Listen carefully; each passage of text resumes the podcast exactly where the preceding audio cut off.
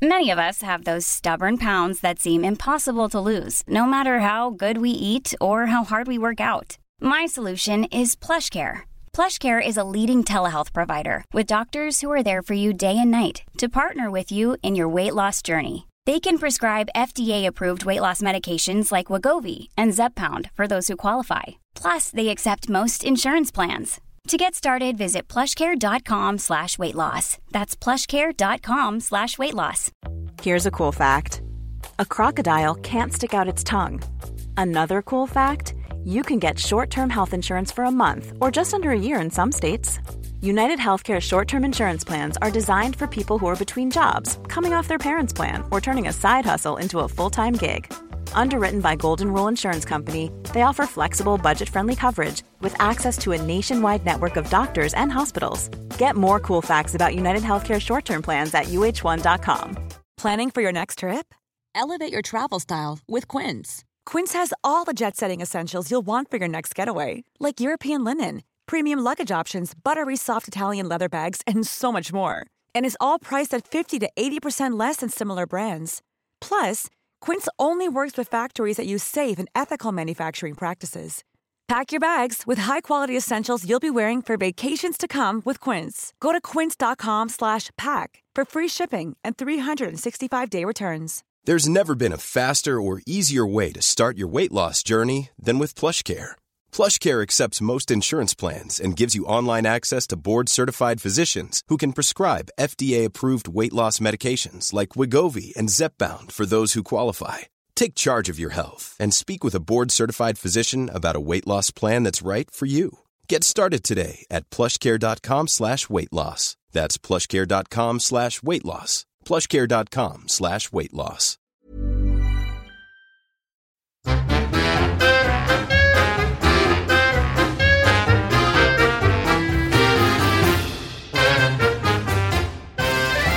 Ja, välkomna till Supermorsorna. Ja, det är vi. Efter en veckas, vad ska man säga, ofrivillig semester. Konvalescens. Konvalescens.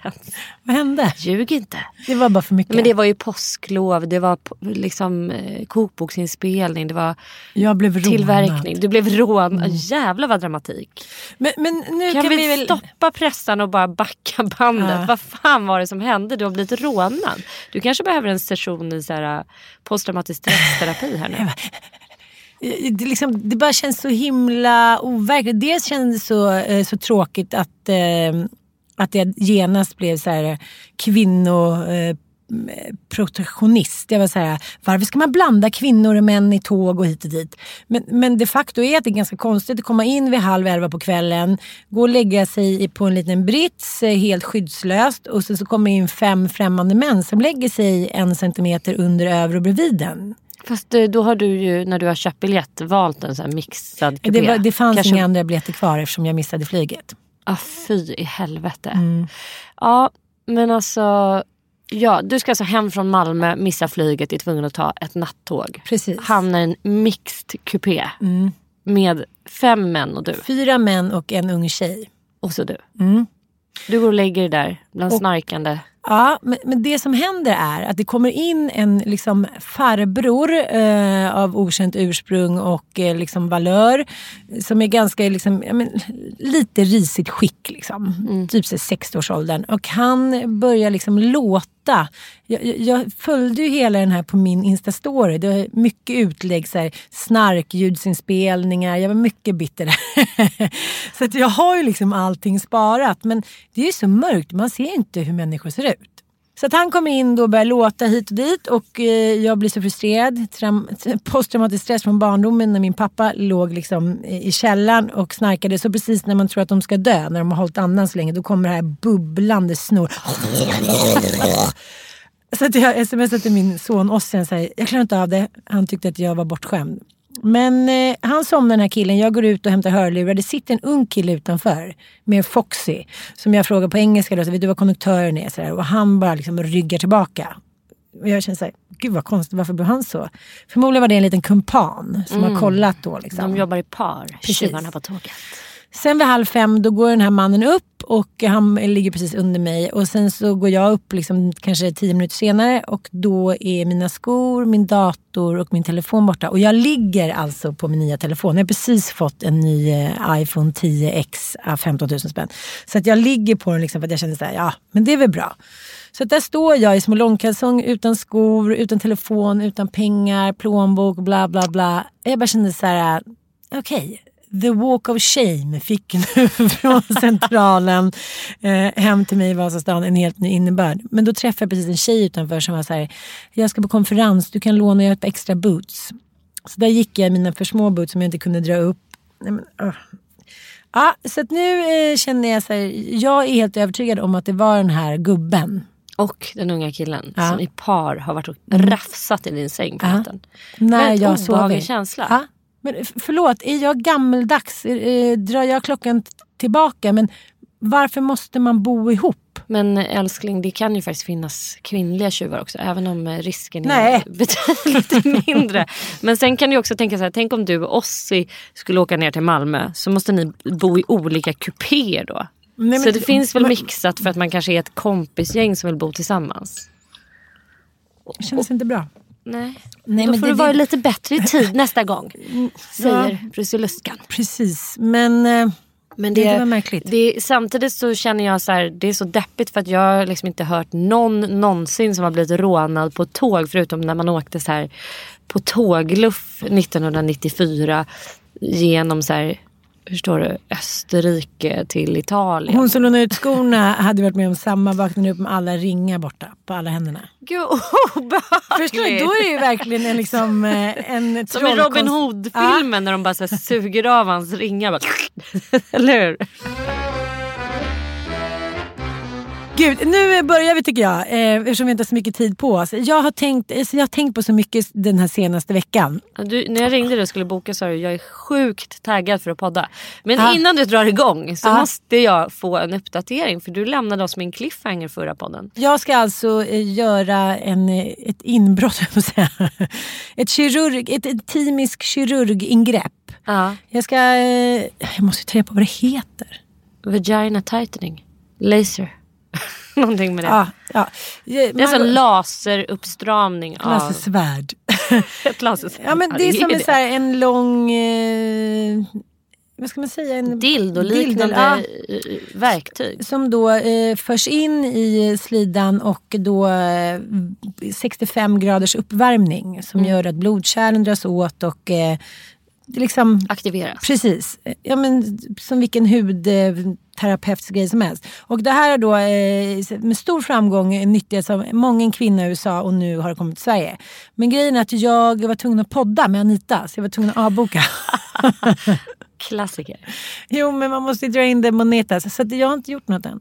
Okej, så, så det blir, ah, ja, då blir det en mm. cliffhanger till nästa vecka. Ja, men då kan du gå in på ditt eh, oerhört taggade läge. Oerhört taggade läge. Mm. Jo, men jag eh, låg häromdagen och tittade på filmen eh, 40 year old virgin. Ja, och du ville att jag skulle se den. Men det har du inte gjort. Jag har inte hunnit det. Nej.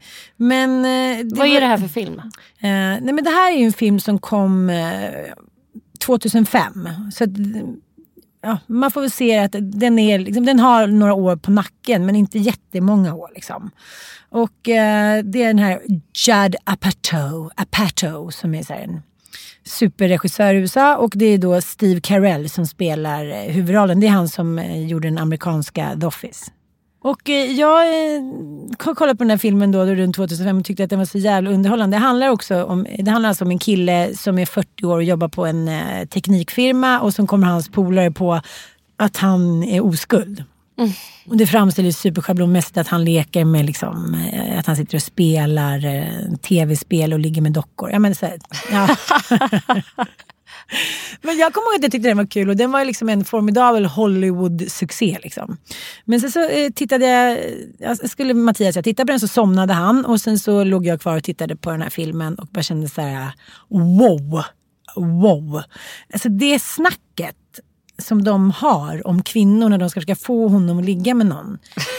Nej men det är helt så här, man bara slungas tillbaka till jag vet inte, någon stenåldersdevis. Stenar de likarna direkt.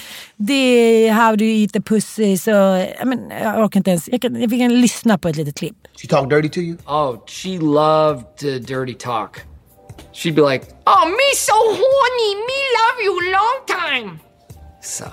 So, so, so what was the titties like? Bro? Yeah, describe her. Yeah. Uh, yeah. Oh, yeah, she had great tits. Oh, no, no, no, no. But I mean like detail though. Does she have like You know, them little... Ja, du hör själv. Mm. Det är liksom, eh, ja, man förstår inte att det är sant. Och sen så började jag tänka lite på filmer överlag. Eh, och så pratade jag med en killkompis om det där. Och så började vi prata om tv-serier och filmer. Så tänkte jag, nu med metoo-glasögon så går det typ inte att kolla på någonting. Varenda jävel är ju en förövare. Vänner till exempel. Mm, ja. Jävla sexistisk, homofobisk, rasistisk tv-serie. Ja men eh, Kramer. Mm. Superrasistisk, homofobisk, sexistisk. Alltså hur ska man hantera det här? Det är som vissa som säger så här, men gud det går inte att lyssna på Michael Jackson och det går inte... Den musiken står sig i alla fall. Ingenting av som har spelats in. Pretty Woman till exempel. Ja, ja. Skjut mig. Nej men skjut mig. Men då vill jag faktiskt vara en eh, liten tråkig då, så här, nej-sägare. För jag är ju av den åsikten att jag tycker att kultur den ska inte hålla på och moralisera och den ska inte hålla på och eh, komma och vara förebild och så vidare. För man skyller ju väldigt mycket på så ah, kolla på machokulturen, det skapar machomän och så här.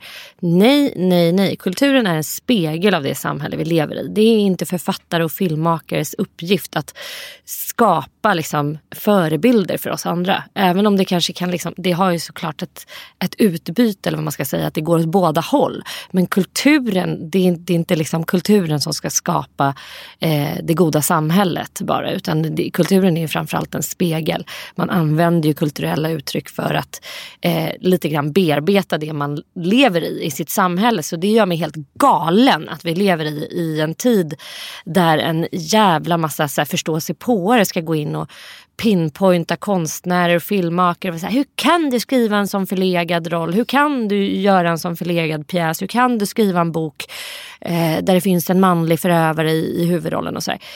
Ja, det är bara en spegel av det samhälle vi lever i. Det är inte konstigare än så. Jag tycker som sagt att vi eh, gör någonting väldigt, väldigt... Eh, alltså vi begår ett övergrepp på konstnärer om vi vill att de ska vara någon slags så här, stå på en piedestal och skapa liksom. Så på 80-talet var det ju sjukt. Ja. Alltså det var ju, samhället var ju sinnessjukt. Mm. Det är inte så konstigt att de filmerna som kom då, typ att Pretty Woman var så här, mm. då tyckte man att den var en frisk fläkt. Nej, men jag kommer ihåg, jag bodde Gud, i USA Jag ville också då. vara en hora i ja. USA. Ja, Alla klädde ju ut sig. Kan det vara så svårt? det kanske är så vi ska tjäna lite pengar här nu när vi bor och jobbar som barnflickor i Hollywood Hills. Typ. Vi såg det på riktigt som, som ett alternativ till in pengar. Vi gjorde det älskling. Jo, vi var så här liksom. Ja, men vi var ju ute mycket och det var ju så här, vi var från Sverige. Och vi den lyckliga horan. Ja. Men alltså kommer du inte ihåg den här serien? Den kom ju för sig på 90-talet. Det är den sjukaste. En brittisk serie. Med, eh, huvudrollen var, jag tror hon var någon sångerska. Där hon spelar alltså en callgirl en sån här lyx... Eh, eskort. Jag tror den heter typ eskort. En blond tjej. Ah, helvete vad sjuk den är. Mm. För den är så här, det handlar bara om hennes vidlyftiga leven i London. Där hon är så här, ung, supersexig och tjänar en helvetes massa pengar på att vara mm. lyxeskort. Och det händer aldrig någonting obehagligt. Det är bara kul. Mm. Det är mm. bara så här, fest, roligt, eh, fantastiskt mycket härligt galet sex. Med massor med snygga så här, businessmen. Och så går hon därifrån med hur mycket pengar som helst. Men när jag var med i Hur kan vi live i Göteborg. Mm. Då efteråt så eh, pratade jag ju med en tjej som hade varit med i Hur kan vi? Jag ska faktiskt googla hennes namn här. För att eh, hon är ju sexarbetare. Aha. Ja. Och eh, tycker liksom att den här ja, men, sexlagen, eh, att den absolut inte liksom är något bra. Och hon liksom påvisar massa fakta då, bland annat Irland, att eh, sen när sexköpslagen har införts så eh, har misshandeln och liksom morden och allting ökat med så 99 procent typ kring prostituerade. Mm. Så att, eh, ja, här är hon, Emma von Linné. Hon jobbar som sexarbetare och eh, FUK-förbundet och arbetet jobbar hon för då, roligt namn i och för sig, eh, för att avkriminalisera prostitution. Eh, och eh, det här tycker jag var skitspännande. Då berättade hon att folk hade inte blivit särskilt upprörda när de, när de läste, eller när de lyssnade på det här avsnittet på Hur kan vi? Men i en liten passage så säger hon så här, att hon skriver sin hemsida så här, skynda nu medan frugan är borta och kom hit och får en omgång av mig typ. ja. Uppmanat hotet. Och då blev folk så upprörda. Jag var så här, jaha, no shit Sherlock. och då tänkte jag när jag träffade henne, när han inte jag pratat så länge, att hon eh, allting som inte göms undan måste vi eh, respektera folks val i. Vare sig de vill eh, jobba som sexarbetare, vara swingers eller hit och dit. Men samtidigt tänker jag så att, att, kulturen är stort, om det ska bli en bättre arbetsmiljö för just kvinnor, som till exempel HBO. De har ju nu infört så här, hälften tjejernas. Mm. Mm. Så att de är så här, om, om det ska vara en tv-serie, om det har varit liksom fem killar som har regisserat eller producerat så tar de in liksom fem tjejer. Mm. Sen vet inte jag hur det efterföljs, men jag, jag tror det gör det. Och eh, i liksom bakvattnet och kölvattnet av det så har bland annat Wonder Woman kommit. Den har ju de producerat på det. Mm. Som liksom, eh, sådär, ja, men den är ju en superblockbuster. Så jag tänker också att, att, man, att man själv har den föreställningsvärlden. Att säga, ja men ska det vara en superhjälte då är det en man. Ska det vara det och det. Vi är också fast i det där. Ja, ja, ja. Men jag menar, eh, om man nu... Alltså, det är väl härligt att HBO tar ett helhetsgrepp eh, om eh, liksom genuskultur eller vad man ska säga. För det säger sig självt att jorden består i 50 90% av kvinnor. Mm. Eh, och vi vill ju också ha kultur som skildrar vår verklighet. Så det är väl toppen att de har kommit på det nu. Och det är ju ingenting de gör för att vara goda, det ska vi inte inbilla oss. Utan de är ju råkapitalister och tjänar ja, så mycket ja, pengar ja. och når ut till så mm. många fler tittare. Genom att göra på det här sättet. Så det, det är lite korkat att de kom på det nu. Mm. Så att det behövdes en metoo för att... Och så bara shit, vad, jävlar vad vi får så ökade tittarsiffror och mm. når nya målgrupper. Toppen, det är som Disney, det är inga goda människor. Nej. Även om de gärna vill låtsas som det. Men, men, eh, Utan att de, är så här, de kommer ju på att så här, oj, det går, ibland går det ju faktiskt hand i hand att göra gott och tjäna pengar. Ja, och ja. det är ju trevligt. Men jag tänker också på alla män som pratar om det här, men nu vågar man knappast ens gå ut och dejta utan att man ska bli anklagad. Så det finns ju bara några förhållningsregler som det har funnits från liksom Jesu tider långt innan. Så här, kladda inte på någon, var inte sexistisk så är du home safe. Då är du en bra snubbe det, liksom, det, det, ska framställas som att man måste göra någonting storartat eller att man måste bete sig på ett visst sätt. Det är bara att vara en schysst snubbe och inte vara sexistisk. Så är det inget farligt att gå på dejt eller göra någonting. Liksom. Mm. Och då vill jag bara komma till dagens spaning. Okay. Snott från dig nu. eh, Martin Björk eh, heter ju en man som är radiopratare ja, men hur gullig som helst, jättetrevlig. Ibland kan jag känna lite så här, ja, lite, lite förlegad eh, syn på eh, relationer. Lite så här. Men, men det är väl många så här. Men han har ju en liten sån här, ska man säga, Youtube-serie. Mm. Där han eh, träffar kända personer och eh, ja, men intervjuar dem. Liksom i bilen. Det är ju snott från den här engelska ja, just förlagan. Det. Mm. det har jag sett ett litet klipp tror jag. Ja, och det, eh, här är han med då eh, Linda Bengtzing och det är då 346 000 visningar. Det är ändå en ganska stor impact han har på Instagram mm. tycker jag. Och då har han ett, ett eh, ja, men en liten sekvens i det här programmet där människor då... Eh, ja, vi kan lyssna. Vad ska vara någonstans här så att inte liksom... Mm, ja, nu låtsas du låtsas inte vara så oerfaren nu. Nu får du nog börja rulla den där rackaren om du ska... Ja, men alltså jag kan ju inte. Hur, åt vilket håll? Oh shit! Där! Hopp. Vad snabb jag var. Tiden? Mm. 15.56. Mm. fan är frågan om? Alltså människor får då trä på en kondom på någon typ av dildo. Ja, det är... är det ett återkommande inslag ja, nu har vi ett till här. Du håller den och jag har tiden. Vlad. Mm. Ja. Klara, färdiga, rulla! och han tar det med munnen också. Det var Rulla åt rätt håll nu, hela vägen ner, hela vägen ner! Och Vlad, din Han var snabb. Han har rullat på en annan kodis i sina dagar. Riktigt bra! Ja, tack. Ja, men, om man ska säga så här, till kulturens försvar så är det så här, ja men det här är väl inte någon liksom Ja, men det, det, är bara, det är inte ens förargligt. Det är bara ett inslag heter Intimt med Björken och då ska kändisar eh, snabbast möjliga liksom, tid då trä på en kondom på en dildo men, jag vet inte, jag bara känner som att jag, jag försöker sätta känslor på det här och blir bara så här, jag, jag förstår inte. är det någonting som, ska man vara bra på det? det kanske är någonting bra, det kanske är en utbildningsgrej. Jag kanske har missförstått. jag bara känner så här, dels, om du skulle komma dit så sitter man ju i liksom direktsändning och spelas. Ja. Vi skulle säkert också trä på den jävla kondomen. Ja men grejen är den att jag för första tycker inte, jag hör inte till skaran människor som skulle tycka att det var kränkande att göra det. Jag, jag tycker det finns betydligt värre grejer att göra. Han skulle ju kunna ställt någon fråga som han tyckte var obaglig till exempel.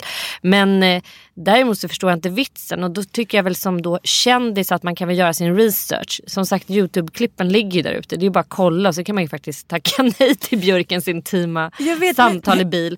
Och men jag skulle också nej, göra det. Eller säga när de drar fram det. Nej men det där gör jag faktiskt inte. Så tack. Jo jag fattar och alla har ju ett val. Men du vet ju också hur svårt det kan vara när man sitter där med kameran framför ansiktet. Men, men jag kan inte det är bestämma... där vi kommer till the point. Mm. Det här håller jag på att bli tokig på. Jag hör det hela tiden att så här, fast du vet ju hur svårt det kan vara i vissa sammanhang och så vidare. Du, du vet ju att man har ju inte alltid liksom förmågan att säga nej. Eh, man kan vara rädd, man kan tycka det känns pinsamt, man kan tycka att det kan finnas en mängd olika skäl som förs fram eh, till att det skulle vara så jävla svårt att säga ifrån och säga nej jag har väldigt svårt att förstå det där. Det är där i problemet ligger att vi är för dåliga på att säga nej. Vi tror att någon ska så, bli arga och tycka illa om att oss. Att det ska bli våga. pinsamt och dålig stämning och sådär. Man kanske bara eh, måste tänka om. Som till exempel Louis CK. Hans specialitet var att han runkade framför liksom, ja, men allt från kompisar till de han skulle anställa och hit och dit. Och eh, då frågade han innan, så här, är det okej okay om jag onanerar framför dig? Mm. Och då sa nästan alla ja. Mm. Um, och Sarah Silverman eh, ställde upp en intervju och berättade om att så här, det här störde inte mig så jävla mycket. Vi är rätt bra polare och han har en liksom konstigt beteende. Att han så här, ibland vill han runka och för mig var inte det en superbiggie. Mm. Mm, det var hon aldrig har sagt. Hon blev så jävla mashad. Men, men jag tror att hela problemet är att, att kvinnor tänker så här, ingen får någonsin utsätta oss för någonting. Mm. För vi kan inte säga nej. Mm. Men om, om, man ganska tidigt programmerar om, som till exempel din dotter Olga. Mm. Hon verkar inte alls ha något jävla svårt alls att säga nej. Om någon skulle säga så här framför henne, så här, kan jag runka framför dig tills jag kommer? Då skulle hon säga så här, nej det tycker inte jag alls var en bra idé. Och så skulle hon förmodligen gå därifrån. Mm. Det tror jag. Uh -huh. Jag vet inte, jag kan inte svara för henne. Men eh, jag önskar i alla fall att jag har givit henne den förmågan att tro att världen inte står och faller med eh, om man säger nej. Att man liksom inte har någonting att förlora på det. För att eh, i så fall så är liksom kvinnor då fostrade i vårt samhälle till att vara ja-sägare. Och vi, alltså det, det, det, tror jag verkligen att vi är. Det finns liksom en idé om att kvinnor ska, ska vara ja-sägare. Ja. Och inbjudande och härliga. Och, och aldrig liksom ställa till med konflikt eller läge där det känns obehagligt. Och sådär. Men eh, det händer inte så jävla mycket när man säger nej. Alltså, menar jag, det blir inte så jävla mycket konsekvenser av det. Och jag tror att alla skulle ha att tjäna på att lära sig att sätta lite tydligare gränser och att man lär sig det från början. Att säga, ja, ja, vad har man att förlora på det då? Kanske inte fick det där jobbet eller kanske inte fick det där. Var det värt det liksom? Jag förstår vad jag menar. Mm. Jag, jag, har, jag tycker i alla fall att det är obehagligt när man generaliserar eh, så pass som man gör ofta när man... Alltså, när vi pratar metoo-rörelsen så pratar vi med så jävla stora generaliserande drag. Eh, till exempel att kvinnor, kvinnor inte har förmåga att säga nej. Eh, och det menar jag att jo, vissa kanske inte har det, andra har det. Mm, mm. Jag kan inte dra alla, man kan inte generalisera så. Men det, jag måste säga att jag tycker att det är så otroligt befriande och tryggt med människor som eh, är trygga i sitt nej. Ja. Min syster till exempel är otroligt trygg i sitt nej. Mm. Och många andra också. Och när man umgås med dem så blir liksom luften är väldigt fri. För att man vet att om hen då inte tycker att någonting känns bra för hen, då säger hen nej. Mm. Och det finns liksom inte ifrågasätta, man tar inte personligt, man går inte in i så här... Det är så det är. Och det är så jävla självklart. Ibland blir det ja, ibland blir det nej. Nu måste jag sätta stopp. Och när jag var och gjorde den här hypnosen, mycket nu, hos den här eh, terapeuten, då sa hon det också. Det här, vänta nu, du har alltså blivit rånad. Du skippade punani tightening men nu har du varit på hypnos. Vad är det som händer? jag Jag hinner inte som- med här. Två veckor och du har liksom levt ett helt liv här. Nej, men vår kära eh, bekant Agneta Trygg Ja. skickade mig till eh, ja, en fantastisk terapeut som även gör hypnos. Mm. Gud vad fantastiskt. Ja, men det används ju ofta för att så här, men, ta reda på undermedvetna saker som, vi, liksom, som sitter fast sen barndomen och sådär. Används ofta vid övergrepp och liksom, förträngning och sådär. Fantastiskt ju. Och det är inte det att någon säger att nu är du en kanin eller flygplan eller så hoppar omkring och skäller. Utan det är bara att, att terapeuten, hypnosterapeuten liksom räknar ner och försätter en i liksom en trygg dvala. Men det är precis som att du och jag sitter här och nu. Men alla mina andra influenser eller telefonen hit och dit är inte närvarande utan det är jag där. Hittade du något spännande? Ja, eh, jag trodde kanske att det skulle vara lite mer eh, metaforiskt och bildligt. Liksom att jag skulle se starka bilder och sådär. För det har jag gjort förut när jag har gjort eh, lite liknande metoder. Men, men det var det att jag eh, försattes i massa olika energier. Färgenergier när hon pratade om, om eh, olika personer i mitt liv. When you're ready to pop the question, the last thing you want to do is second guess the ring. At Bluenile.com, you can design a one of a kind ring with the ease and convenience of shopping online. Choose your diamond and setting. When you find the one, you'll get it delivered right to your door. Go to Bluenile.com and use promo code LISTEN to get $50 off your purchase of $500 or more. That's code LISTEN at Bluenile.com for $50 off your purchase. Bluenile.com code LISTEN. Hi, I'm Daniel, founder of Pretty Litter. Cats and cat owners deserve better than any old fashioned litter. That's why I teamed up with scientists and veterinarians to create Pretty Litter. Its innovative crystal formula has superior odor control and weighs up to 80% less than clay litter. Pretty Litter even monitors health by changing colors to help detect early signs of potential illness. It's the world's smartest kitty litter. Go to prettylitter.com and use code ACAST for 20% off your first order and a free cat toy. Terms and conditions apply. See site for details. Hey, it's Ryan Reynolds, and I'm here with Keith, co star of my upcoming film, If, only in theaters, May 17th. Do you want to tell people the big news? All right, I'll do it. Sign up now and you'll get unlimited for $15 a month in six months of Paramount Plus Essential Plan on us. Mintmobile.com slash switch. Upfront payment of $45 equivalent to $15 per month. Unlimited over 40 gigabytes per month. Face lower speeds. Videos at 480p. Active Mint customers by 531.24 get six months of Paramount Plus Essential Plan. Auto renews after six months. Offer ends May 31st, 2024. Separate Paramount Plus registration required. Terms and conditions apply if rated PG. Since 2013, Bombas has donated over 100 million socks, underwear, and t shirts to those facing homelessness. If we counted those on air, this ad would last over 1,157 days. But if we counted the time it takes to make a donation possible, it would take just a few clicks. Because every time you make a purchase, Bombas donates an item to someone who needs it. Go to bombas.com slash ACAST and use code ACAST for 20% off your first purchase. That's bombas.com slash ACAST. Code ACAST. Men du, får jag fråga, eh, gick du på den här terapisessionen på grund utav det som kom upp här som vi pratade om i podden? Med Josefin Nilsson och misshandeln och det. Ja, men dels det, men- dels att jag känner att det är vissa knutar som jag måste här, lösa upp. Som jag bara har, har förträngt. Och, och det var ju en av dem. Men det, kom vi inte, det hann vi inte ens komma in på. Utan det hon sa, eh, det som jag fick göra var... Dels fick, fick jag säga till mig själv att jag inte skulle ha några fler barn. Ja. Är det något att fundera på? Nej, men du vet ju hur Kanske jag är. en till. Nej, men jag tänker inte intellektuellt eller någonting. Jag gör ingenting för att jag ska få ett till barn. Men det finns alltid där så här, ja men om jag nu skulle bli gravid, det skulle ju vara svårt. Alltså jag har inte stängt dörren och jag Nej. vill stänga dörren. Alltså jag vill inte ha, min kropp vill inte ha fler barn. Eh, jag vill inte ha fler barn. Men det är bara så bilden av det har varit så stor del av mitt liv, precis som för dig. Men min har ju liksom varit pågående. Det är lite som att sluta röka. Säga, I need a method. Men då fick jag eh, gå tillbaka till liksom, eh, lilla bebissalen där jag låg. För precis som du berättade om Olga på det här glada 70-talet och även på det glada 90-talet. Så eh, in, precis eh, ja, innan kängurumetoden hade då kommits på så eh, låg ju barnen i kuvöser hela natten och hela dagarna. Vilket såklart, tror jag, där behöver inte vi tycka samma, eh, har påverkat mig som människa. Att det är någonting som sker, att, att jag föds men blir lämnad ensam. Mm. Sen vet ju inte jag inga bilder av det, men, men det måste ändå bli en, liksom, en bildlig känsla av övergivenhet i det lilla barnet. Liksom.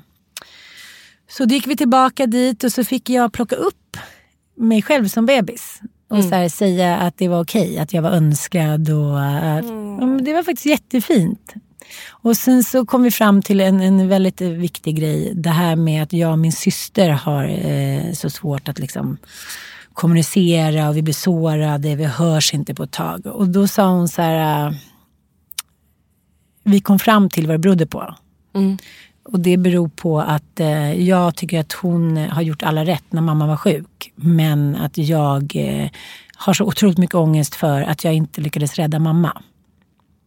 Så då blev det också så här, men om hon nu vill vara fröken Fräken och storasyrra och lite mammig, låt henne vara det. Och det har jag tänkt så himla mycket på när jag läste en avhandling för ett tag sedan. Så var det någon som skrev så här, men kan inte bara folk få sitta på sina höga hästar? Nu när allting liksom i mediavärlden, det blir så här, alla sitter är små professorer på sina Instagramkonton. Men det finns ju faktiskt människor som liksom som är professorer, läkare, forskare som sitter på sina höga hästar för att vi ska få ett bättre liv. Liksom. Mm. Och jag har tänkt på det så himla mycket. Att, vad fan, låt vissa personer i ditt liv sitta på sina höga hästar. Det stör ju inte dig. Spela spelet. Så att nu, eh, nu ska vi träffas här i helgen. Pappa fyller 75. Så att det är lite så här... Men du vet ju, hela jävla barndomen bara sitter där som ett jävla trauma och bara så här, hubba bubba. Mm. Man försöker spräcka hål på den och sen så blåser man upp det där tuggummit igen och sådär. Men kan du känna för det som är sorgligt när man tänker på sin ursprungsfamilj där man kommer ifrån. Eh, och liksom, min ursprungsfamilj är ju väldigt, väldigt trasig eller vad man ska säga. Gud vad komiskt, nu ringer min brorsa. Vi har liksom börjat hitta tillbaka till varandra här efter eh, några år i liksom förtvivlan efter att mamma dog. Men det är samtidigt så här, vi måste hitta nya band och vi måste börja hitta ansvar över relationerna själva när inte Mm. mamma finns. Och det går väl sådär kan jag säga. Men eh, det jag tror en stor rädsla i det, det är att det kommer bli likadant med ens egna barn. Alltså hur fan? jävla rädd för det. Och också att så här, hur viktig jag känner att jag har behandlat min ursprungsfamilj som att äh, det är inte så jävla viktigt det där med familj och vad fan är det vi håller på och larvar oss så mycket om det där för. Och så, här. Och så finns det väldigt mycket så negativa känslor kring liksom, relationen i ursprungsfamiljen. En avsaknad av förmåga att lösa konflikt till exempel som jag tycker är så himla obehagligt. Jag, liksom blir, jag känner av det så fort jag träffar mina brorsor och mitt ursprung. Att så här, jag blir rädd för att så här, oj det finns inte en öppning här när, om vi går i clinch. Det är sjukt. Mm. Jag blir liksom stressad av det bara, bara genom att vi ses. Vilket Mm. är väldigt sorgligt. Supersorgligt. men också så här, hur fan ska jag göra för att inte återskapa det här i min egen familj? Mm. Hur, ska jag, hur ska jag skapa en familj där mina då vuxna barn känner att de bara vill så här, komma och landa och hänga med oss. Och Mm. Där det bara ska kännas så här, fan vad trevligt. Om man frågar sina vuxna barn, vill ni hänga med till Mallis? Och Mm. bara, ja gud vad kul, vi tar med oss våra respektive alla barn och allting och kommer. Och så är det inte massa så här gegga, massa mörkt, massa så här trassel som ligger. Nej, för det går inte. Utan att så här, det ba- känns bara och så här, fritt och öppet, högt i tak, alla får vara de de är. Mm. Och, och liksom hela den, förstår du vad jag menar? Men jag, bara förstår här, precis och jag, en tänker på det hela tiden. Det, att jag vill att och det min syrra var ju på Sri Lanka och smsade mig så, här, jag lever. Jag var så här, jaha, men vad fan, jag visste ingenting om det. Eh, och hon var så här, nu, eh, livet är så kort, vi måste bara umgås igen liksom. Och det här funkar inte. Och så känner jag att den här stoltheten som finns och den här rädslan över att det ska gå åt helvete igen, den är så förlamande att jag säger har mina två systerdöttrar som jag älskar över allt annat, mina egna barn och jag bara känner så här, jag bara skrev till henne så här, nu måste vi vara vuxna förebilder. Mm. För att det enda våra barn minns när de själva ska så här, börja liksom, få kroppsminne och tänka hur deras barndom var och därför översätta det till sin, liksom, sitt vuxna liv, det är ju det. Om det stängs av och på han har inte umgås med den och hit och dit så som man håller på i trasiga familjer. Så nu har jag skrivit till min syrra förut om vi kan gå i terapi tillsammans. Gud vad kul, jag tänkte precis säga det till dig. Så här, ska ni inte gå i Jo, familjeterapi? jo. För att jag känner det med mina egna brorsor. Att jag jättegärna skulle vilja göra det. Men jag tror att de har svårt att Alltså det, är ju, det, det tar ju extremt mycket tid, och energi och kraft att göra det. Så Mm, det, mm. man måste vara på rätt ställe i livet om Mm. alla ska kunna liksom gå in i det med hull och hår. Men jag tror man börjar när man är 70. Alltså, det Ja, är men nu alltså, eller aldrig. nu eller aldrig. Mm. Men jag tänker också att eh, en annan grej, jag hörde Thomas Bodström, han sitter ju i Mix Megapol i Ja. deras liksom, så här, morgonpanel där han hoppar in ibland. Och han Eh, berättade att han var så jävla taggad för han hade två gånger om året minst så träffas han och hans syskon. Bara dem. Och liksom går ut och käkar tillsammans och gör bara något så här skitkul. Det är bara dem, det är inga barn, det är inget så här partners, inget sånt. Utan, och då kände jag bara så här, fan det här vill jag göra. Att man bara går ut och har det så här helt kravlöst och gör. Och så sa han en annan grej att syskon är liksom de längsta relationerna man har under ett helt liv. Jag vet. Partners och barn och föräldrar och så här, de, de kommer ju överlappa någonstans. Men syskon har man ju, de, liksom, det är inte klokt vad man känner varandra väl egentligen. Nej, och det är de som står en allra, allra, allra närmast. Så Mm. jag känner så här, det är nu eller aldrig. Och sen berättade Navid Modir för mig när jag var med i Hur kan vi? Så började vi prata lite om det här med medberoende. Och, och han eh, berättade att han hade blivit jävla tagen på sängen. För att det hade varit en, en eh, terapeut, nu hittar jag inte hennes namn, men hon är så här, ja men typ relations och kärlekspsykolog. Och eh, han hade försökt lite så här, men jag står fri liksom från min familj. Så jag känner mig inte beroende av någon. Liksom, utan jag är stark i mig själv och jag... Hon bara säger nej, nej, nej, nej så här, lägg av. Han bara, vad menar du? Men du skämtar. Du är så beroende av din familj och människorna du älskar. Det är liksom ett otroligt starkt beroende. Så lägg av med det där. Och jag tänkte också på det. Eh, jag är otroligt beroende av min syrra och min pappa. Och om man bara erkänner det och är så kapitulerar. Okej, vi kanske förlorar kontrollen över situationen, men jag är beroende av dem. Jag måste ha dem för att känna mig hel. Mm. Så jag går liksom några år till och inte känner mig hel. Jag känner mig helt plötsligt helt ointresserad av det. Mm. Ja. Så då sa det till henne och då sa hon så här, men gud vad skönt att du är ärlig. För att du vet ju precis samma sak, det här med skam och skuld. Jag vet inte, din kära far åkte fast för rattfylla häromdagen. Är det någonting som du, tog du på dig den skammen då? Nej, det gjorde jag eh, inte alls skulle jag säga. Där känner jag mig så här frikopplad. Men det är också så jag har en jättekomplicerad relation till min pappa. Sen tio år tillbaka kan jag säga. När han började dricka alkohol igen. Han var ju nykter under stora delar av eh, mitt liksom, barneliv. Eller fram egentligen tills att jag blev 27. Från att jag var 11 tills att jag var 27, det är 18 år, så var han ju nykter. Och vi hade en, en bra relation. Liksom. Sen började han dricka igen. Eh, och där någonstans så satte jag en gräns mot honom. Eh, och har gjort det på massor med olika sätt. Försökt förmå honom att eh, göra en ny behandling och försöka till, gå in i tillfrisknande igen. Och han eh, vill inte det. Liksom. Eller kan inte det, skulle jag snarare vilja säga. Han kan inte det. Så han är ju då sjuk i sin sjukdom. Och det, jag har försökt hitta massor med olika nya förhållningssätt till det. Eh, under flera år nu så har jag inte träffat honom alls. Inte haft honom i mitt liv överhuvudtaget. Men som du säger eh, och är helt inne på att jag behöver ju mitt ursprung. Mm. Och det här står vi ju alla inför som har anhöriga som är sjuka i beroende. Eh, att det är liksom bara vi som inte ska ha kontakt med våra sjuka. Mm. Utan så här, nej sätt en gräns, stäng dörren, umgås inte med dem och så här.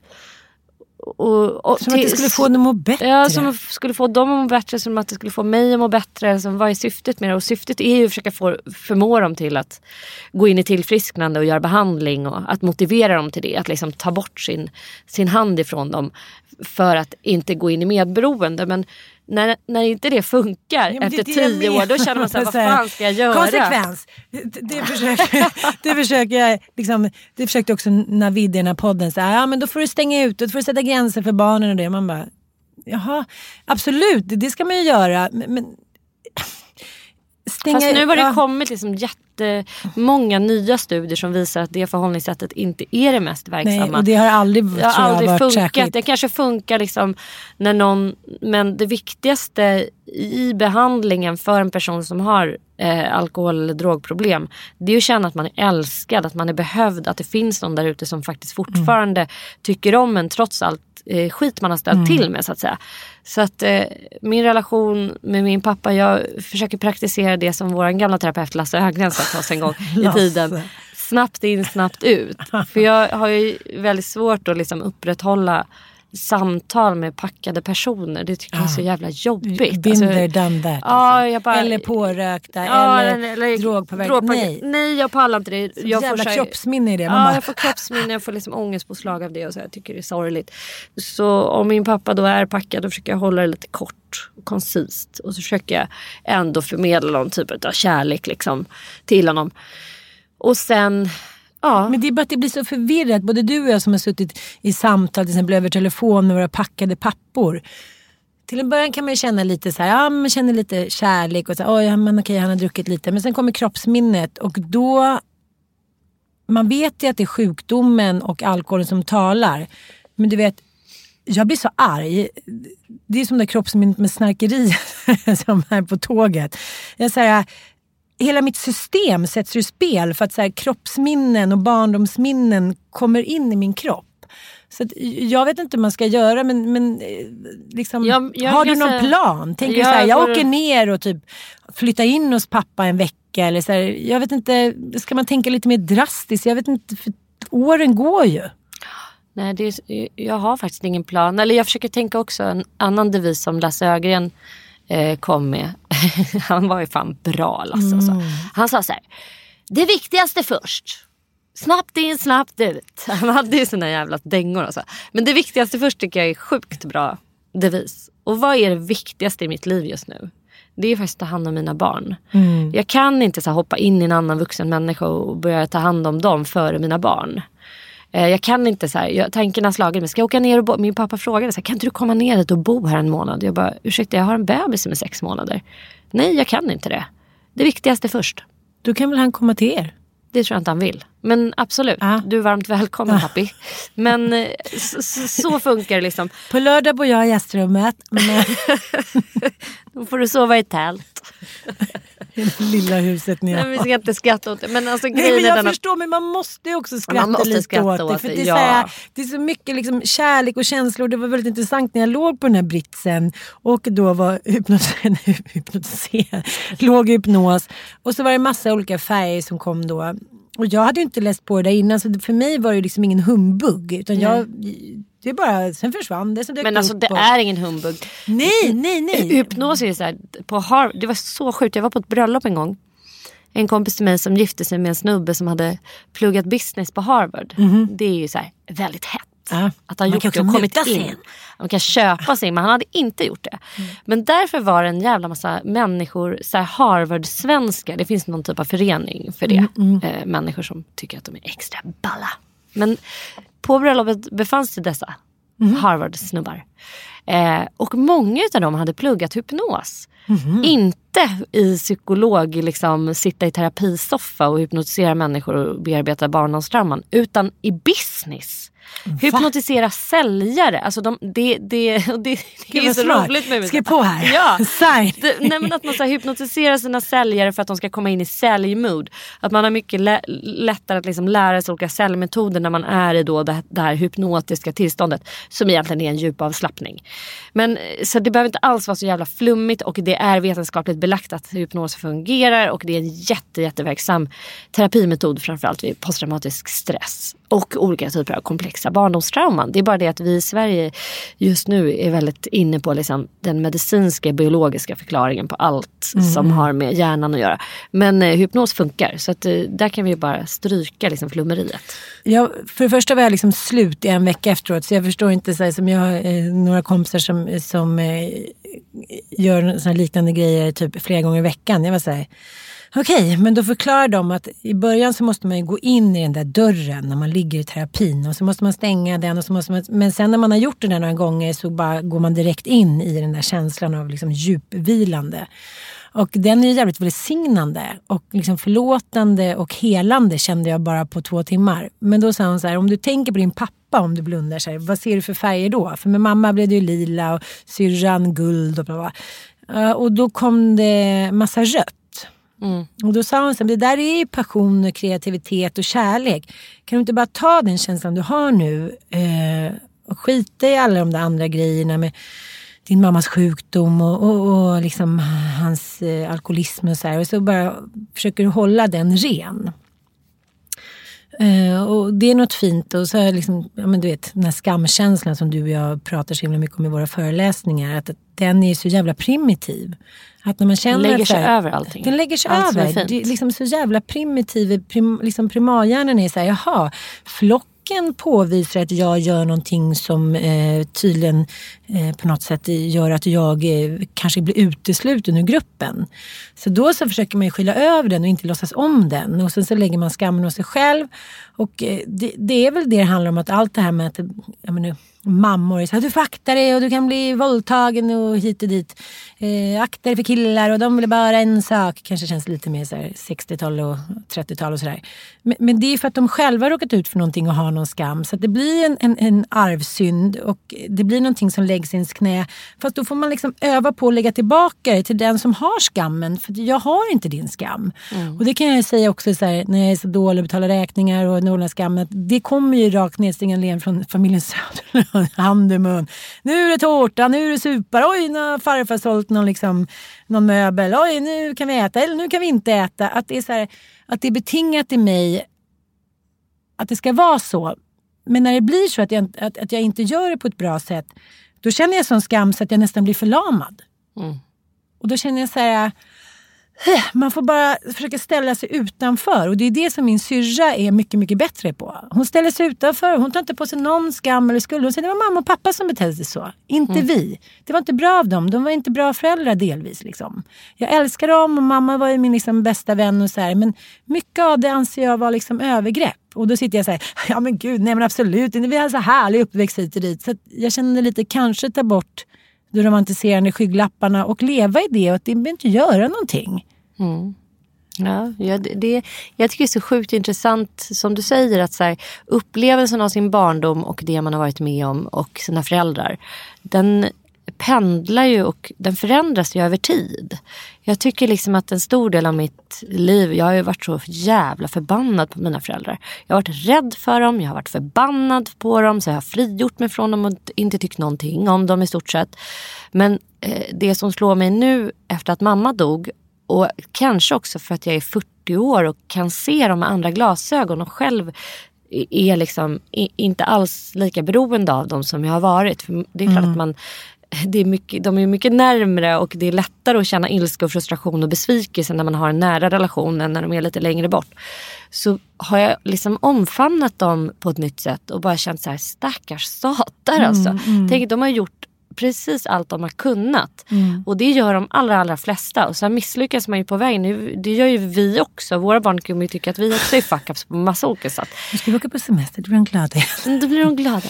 Jo men en, förstår Jo, du? jag nu jag, just nu är jag så, är så jävla eh, skönt att vara på en plats i livet där jag, jag kan ha förbarmande över dem. Jag kan se deras brister men inte liksom gå igång och bli tokig på dem och tycka att de är idioter. Utan så här, det är klart att de har tusen olika brister. Det har alla människor mer eller mindre.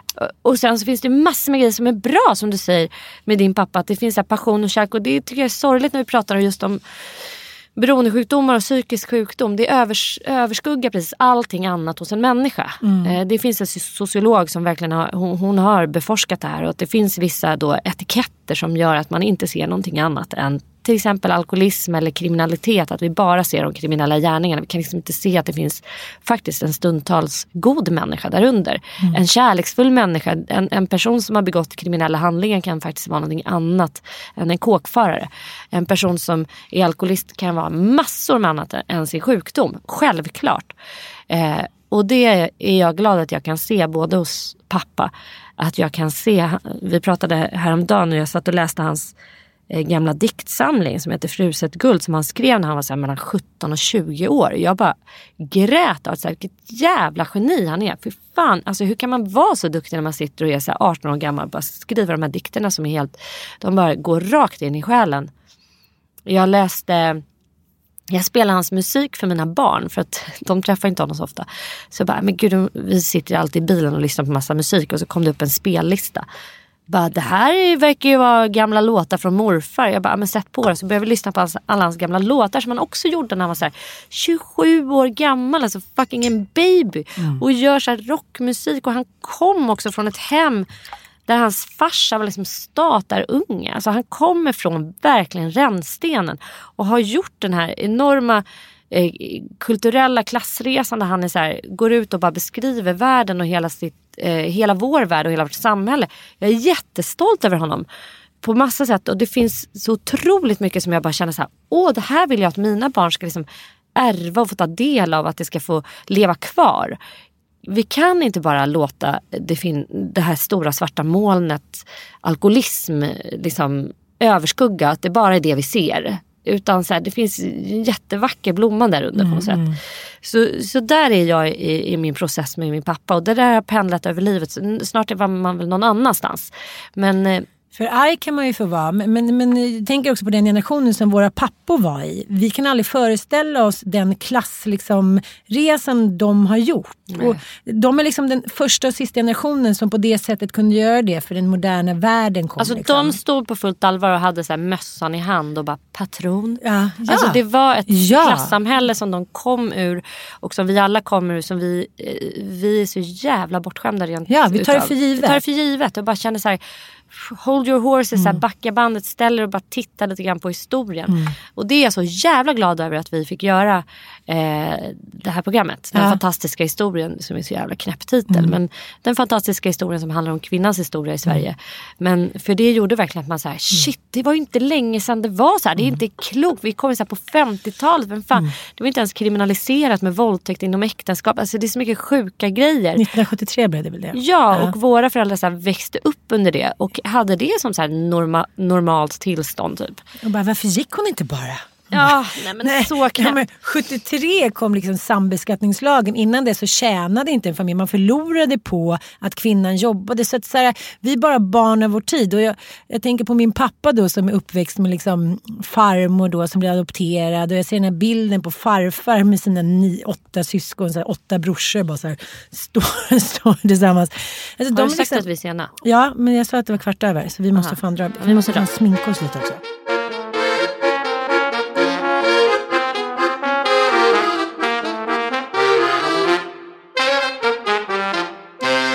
Innan vi avrundar, jag har en Hollywood-spaning. Jag har suttit besatt och kollat på bilder från den här Met-galan 2019. Kolla Ja. hashtag. Alltså vad Ja. fan är det som händer? Menar du klädmässigt eller? Ja men det var så här, de hade temat camp. Ja, jag vet. Camping typ. Ja, det var många Men som alltså hade missförstått har ju svenska. Men det är ju sinnes. Gå bara in och titta på det. För det verkar mer vara så Disney-tema eller typ barntema. Folk var alltså, Katy Perry kom som en hamburgare. Mm. Lady Gaga körde någon slags, vad kan det ha varit? Rödluvan eller liksom hon, olika, alltså det var en performance utav helvete bara när hon skulle ta av sig sin cap som var 10 meter lång. Kardashian-syrrorna kom som så här eld, vatten. Någon jävla hade en klänning på sig med så här lysdioder. Alltså, den är helt sjuk. Mina barn och jag, vi bara vad fan är det här? Det är liksom när det har gått över styr.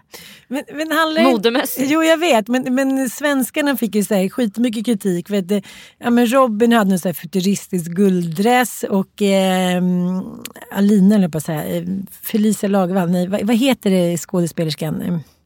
Alicia Vikander. Ja, hon hade den skitsnyggt tycker jag. Det var i och för sig lite futuristiskt också. Tokigt. Ja, och sen så hade Lykke Li i och för sig, hon var väl lite tokig. Hon hade så sminkat ögonen lite som... eh, Det var mycket med ögonfransar Ja, på ja. tokiga sätt. Precis. Gaga hade ju det också. Men varför är det så... Alltså, Jag är tror att så att är trenden värld? är att så här, till varje pris, sätt på dig det galnaste du har. För det är det enda sättet du kommer få synas på. Mm, mm. För nu verkar även de här som har liksom oftast kör en lite mer avskalad stil. Mm. Kate Blanchett, alltså som alltid kör sina så här, liksom strama klänningar. Nicole Kidman Mm. brukar aldrig heller go bananas. Nu jävlar. Men nu går alla bananas för annars så får du inte liksom fotografernas blixtar. Gaga har ju fått, alltså Ja, men- kollar man på hashtaggen det är bara Gaga Kan vi och börja Katy sminka Perry. oss samtidigt nu? Vi ska ju på något Ja, möte. men nu måste vi det, dra. Men, men jag tror också att det handlar om att, att världen, världen håller på, alltså vi är på väg mot en lågkonjunktur. Ja. Vilket gör att folk känner lite så här, lite som alltid varit förr i tiden. Okej, vi äter upp oss och vet att det i sämre tid. Kan det inte vara det? Jo så är det tror jag. Snart Så- kommer det dyka. Ja, nu Då ska- får man sätta på sig en trasa på Met-galan nästa år. Nu ska vi avsluta med låten som jag lyssnade på alltid hemma i mitt flickrum. Underbart. Nämligen Sanna med Ulf Lundell. Va? Gjorde du det? Han var min favoritlåt. Alltid när vi åkte upp till fjällen så var jag, vill lyssna på den där Sanna. Nu sitter jag med dig. det var meningen. Tack för idag. Nu ska ni få lyssna på lite musik. Puss och kram. Hej då! Puss, puss.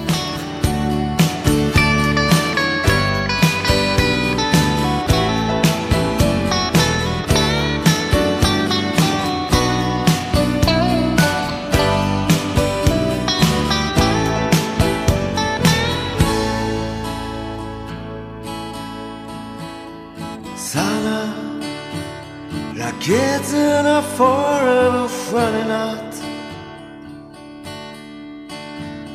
Skogen exploderar och bergen står tysta. Som alltid, de vet hur man håller sig för skratt. Men nere på dansgolvet finns ingen hejd. Allt måste göras nu innan året är slut. Och bandet spelar Take Me In Your Arms. Och hela hotellet luktar adrenalin och krut. Du sover och vad du drömmer om vet du bara själv. Sanna, jag önskar jag vore som du. Så liten som du, så stor som du. Igen, bara för en enda dag. Och Sanna, snart dansar du ut i din.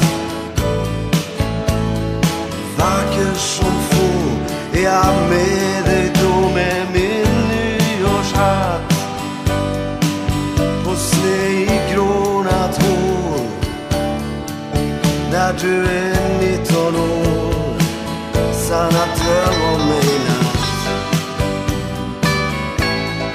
Dröm att jag är där.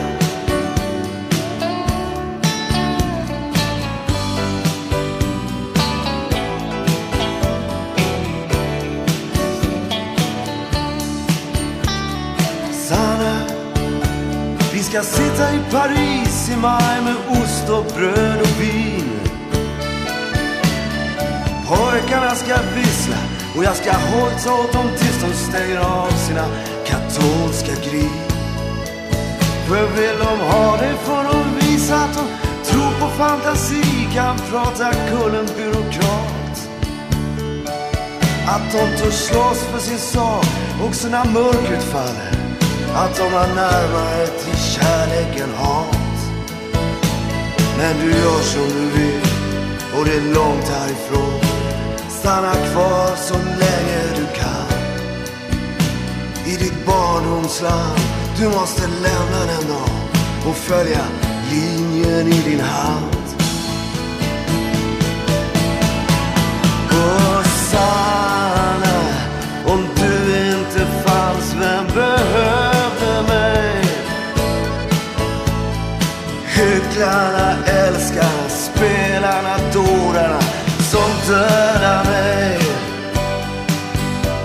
För dig finns jag till, för dig finns den kärlek jag känner. Sanna, dröm om mig natt. Dröm om mig natt.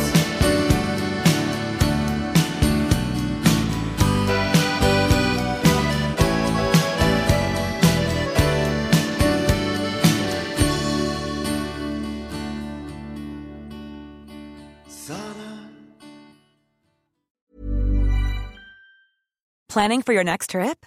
Elevate your travel style with Quince. Quince has all the jet setting essentials you'll want for your next getaway, like European linen, premium luggage options, buttery soft Italian leather bags, and so much more. And is all priced at 50 to 80% less than similar brands. Plus, Quince only works with factories that use safe and ethical manufacturing practices.